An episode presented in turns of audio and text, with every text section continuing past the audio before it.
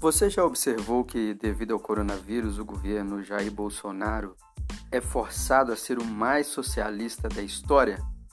Observe as medidas tomadas: distribuição de dinheiro do governo para o povo, empréstimos facilitados a empresários com dinheiro indo direto para a conta do funcionário e não desonerações de impostos que favoreciam o empresário, como no passado fizeram outros presidentes em algumas crises.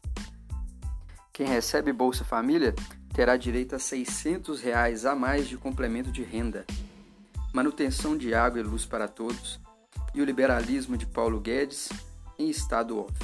Adiado. Em momentos de guerra, o governo precisa fazer sacrifícios.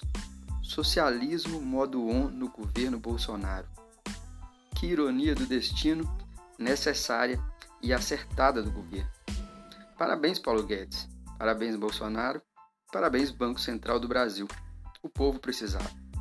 A live do presidente de ontem e os anúncios de hoje pareciam Lula falando, só que de verdade. Todo governo se sustenta na popularidade. O major é o autor da proposta e o capitão, quem diria, se tornou o pai do Corona Voucher. Tiago Bretas para o Tenda New Podcast.